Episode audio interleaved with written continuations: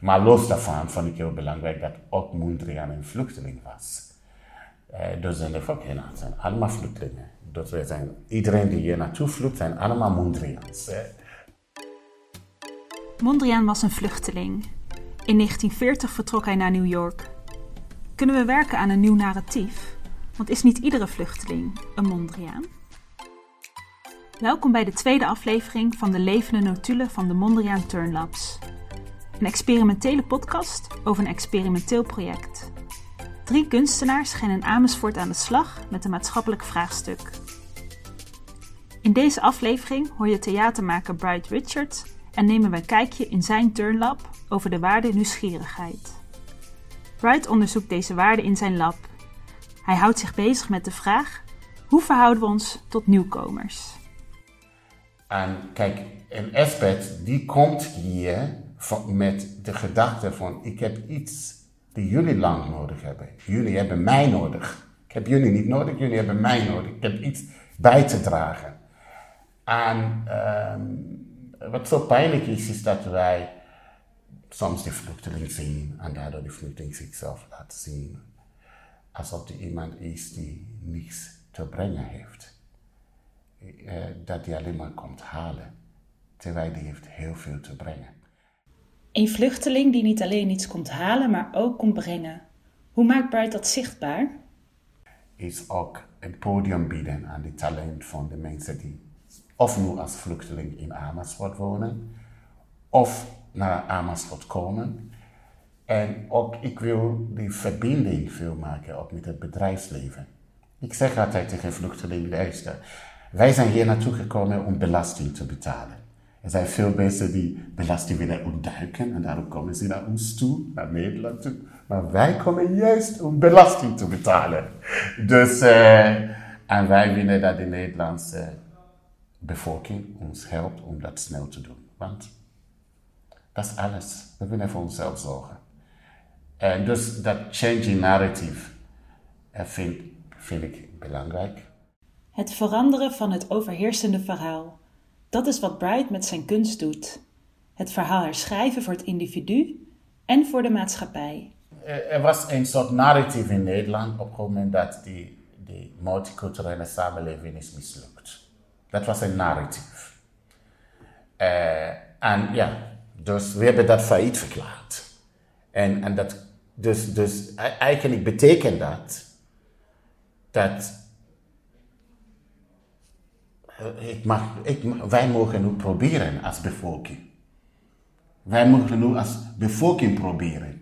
Want de narrative was, alle beleid omtrent de multiculturele samenleving was mislukt. Dus we mogen zelfs het woord multicultureel bijna niet meer zeggen. En dan denk je van, oh, nou, wat een kans. Dus die mensen die dat deden, wisten niet hoe ze dat moeten doen. Give us the chance. Nou, but we take the chance. En daarom zeg ik ja, wij moeten het doen. Wij moeten het doen. Wij moeten niet gaan wachten op een soort, ja, een, een beleid die gevormd wordt. Wij, wij mogen dat zelf bepalen. En wij kunnen dat. Wij mogen het nu als bevolking proberen. Bright pakt die kans. Hoe doet hij dat? Ik ga nu aan de slag met Future Citizen, met talentvolle vluchtelingen in Amersfoort. Die een plek zoeken waar zij van waarde kunnen zijn waar zij hun talent kunnen zien, waar ze met andere mensen kunnen samenwerken, waarin ze onderdeel kunnen zijn van een team. Ik ja, wat wel fijn is, is dat 50% van de mensen die meedoen binnen zes maanden vaak een baan krijgen. Alleen maar omdat wij een podium creëren waarin ze gezien worden door de juiste mensen. En dat de juiste mensen ook dan denken van oké, ik wil mijn netwerk openzetten voor jou. Ik wil dat avontuur met jou aan. Het avontuur met elkaar aangaan. Daar is nieuwsgierigheid voor nodig. Het lab van Bright staat in teken van de waarde nieuwsgierigheid. Wat betekent dat voor Bright zelf? Ah, nieuwsgierigheid.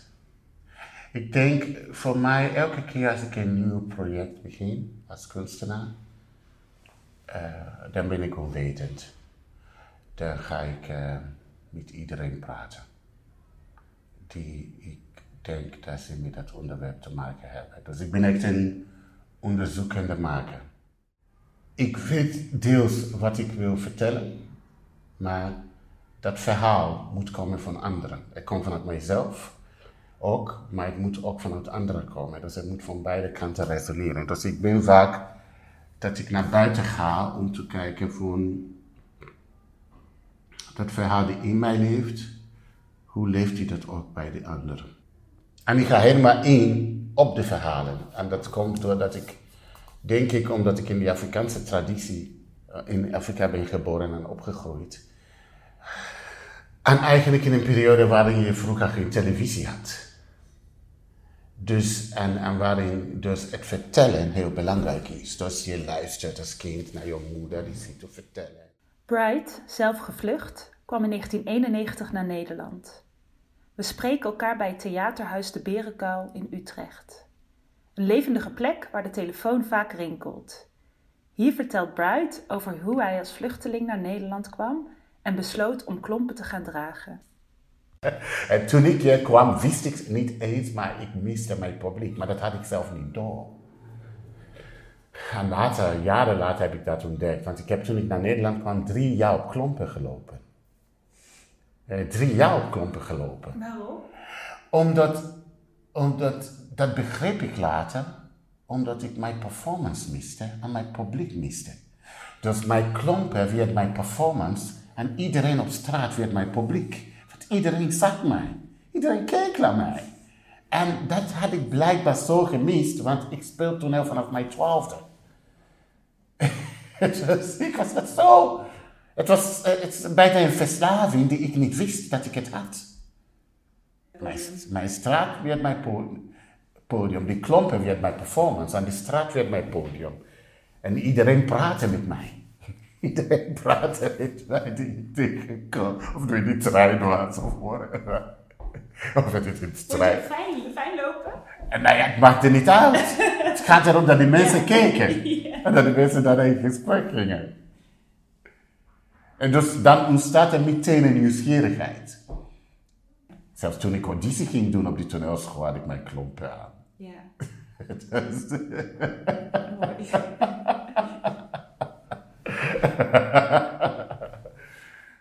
Kijk, ik bekijk de wereld vanuit de point of view van die nieuwkomer en de vluchteling. Dan bekijk ik de wereld. En ik, ik vertrek vanuit wat ik weet, wat ik misschien in gesprek met die nieuwkomers achterkom wat hun behoefte is. En niet wat wij als land hebben be- bepaald van dit is de route die ze moeten volgen.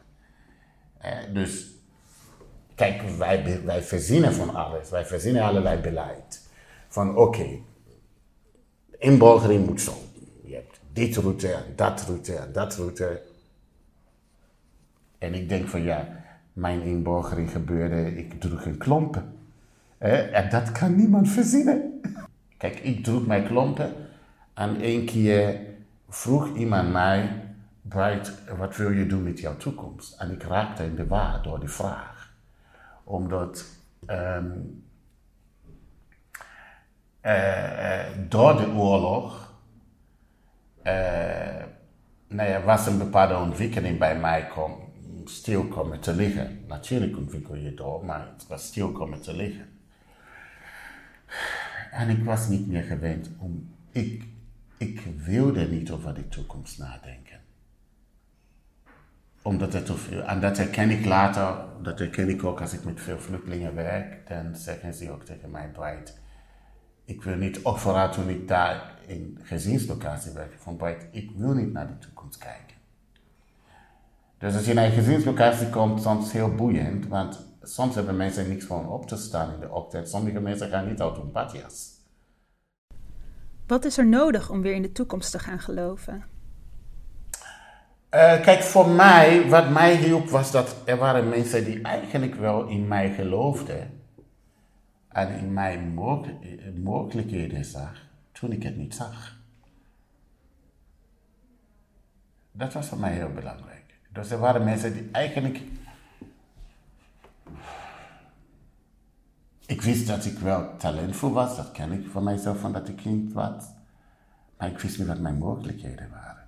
life-changing voor mij was hier in Nederland. Ik kreeg toen die tijd, ik kreeg twee, of ik, ze hebben me, eh, eh, het was een medewerker, of ik wist niet eens of het via die medewerker van Vluchtelingenwerk toen in Nijmegen, en die gaf mij, die leende mij 220 gulden om een videocursus te doen. En toen heb ik een film gemaakt. En daardoor en ben ik via scenario gaan schrijven. Ik begon met die vraag. En toen ben ik aangenomen op de filmacademie. op de school. maar dat was 220 gulden lenen. Was life-changing. Te gaan proberen via mijn vak te beoefenen. Ik had zelfs kunnen betalen daarvoor. Geen therapie kon mij dat gevoel geven die ik toen kreeg. Want ik stond op dat podium, dezelfde energie kwam in mijn lijf dat ik had toen ik 12 was. En voor het eerst op toneel stond. En ik merk, ik gun dat elke vluchteling. Dat gevoel van, dat was ik. En dat ben ik nu langzaam via het worden. In een nieuw land. De transplantatie is aan het lukken. de transplantatie naar een nieuw land, want je bent ontworteld is aan het lukken. Ik kan als een tropische boom hier in de winter overleven. een tropische boom kan ik hier in een plek van ijs fruit voortbrengen. En dat is zo, dat is zo'n mooi gevoel dat je daar aan het uh, uh, ervaren bent. Het verbinden tussen vluchtelingen en het bedrijfsleven via theater. Theater als middel. Hoe kijkt Bright hier tegenaan? Het is echt, ik vind theater het geweldige middel. Want je staat ineens in de spotlight. Uh, je staat ineens in de spotlight. En hoe doe je dat dan met mensen die zeg maar hun talent bijvoorbeeld uh, heel secuur kunnen werken? Dat is geweldig. maar hoe doe je dat op een podium? Hoe zet je dat op een podium? Of hoe laat je dat zien? nou, ik denk dat iedereen kan gepassioneerd praten over wat ze leuk vinden. Als als iemand praat over wat hij leuk vindt, net als alsof je praat over degene die je lief hebt, ja, dan, dan voel je dat. En, en, en, en het raakt. Ik bedoel, soms ik, ik weet één keer zag een vrouw en die zei van, oh, mis mijn patiënten. Ja. Van, ik, ik mis het om eh, om bloed te prikken, om naar een hartkloppingen te luisteren, om dit, om dat, om dat. Ja, dat kan ik niet vertellen, want ik ontmoet geen patiënten. Mensen bij elkaar brengen, als kunstenaar. Op wat voor manier doet Bright dat anders dan anderen? Omdat bij mij staat ook, zoals hier staat, de kunst centraal. De kunst verbindt. Uh, uiteindelijk, ik noem het, het is, het is, ik ga theater voor de verbinding laten zien. Ik ga het theater van hoop laten zien. Een kunstenaar, als je mij zo mag noemen, die wel iets wil bereiken. Ik wil soms iets um, teweeg brengen of ik wil iets veranderen, maar op een subtiele manier door ons te laten zien hoe we verbonden zijn met de anderen hoe die anderen veel meer dichter bij ons dan wij denken. Ja.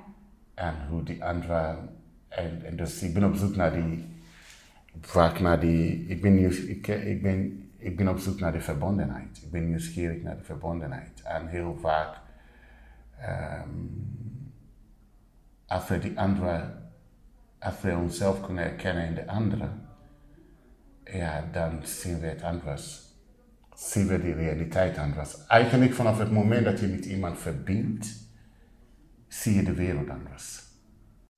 Ben je nieuwsgierig geworden naar Brights werk? Er staat al een eerste voorstelling gepland op 1 december. Het is heel moeilijk om te beschrijven wat je doet als je het gezien hebt. Als je het meegemaakt hebt, dan begrijp je het, maar dan ook is het nog heel lastig om het zo om, om te zeggen wat het is al die nieuwkomers in Amersfoort die mee gaan doen, gaan we samen kijken wat hun klompen zijn. En wat hun publiek is. Tot zover Bright Richards en zijn lab over nieuwsgierigheid. We blijven hem volgen. Blijf je graag op de hoogte van de Mondriaan Turnlabs? Meld je dan aan voor ons WhatsApp-kanaal. Dat kan eenvoudig door een berichtje te sturen naar ons telefoonnummer 06 82 32 4827. En wil je graag mee op zoek naar iedereen zijn klompen? Kom dan naar de voorstelling op 1 december. Je vindt hier meer informatie over op de website van New Dutch Connections. In de volgende aflevering hoor je meer over Merlijn Twaalfhoven en zijn lab dat gaat over de waarde nabijheid. Tot de volgende keer.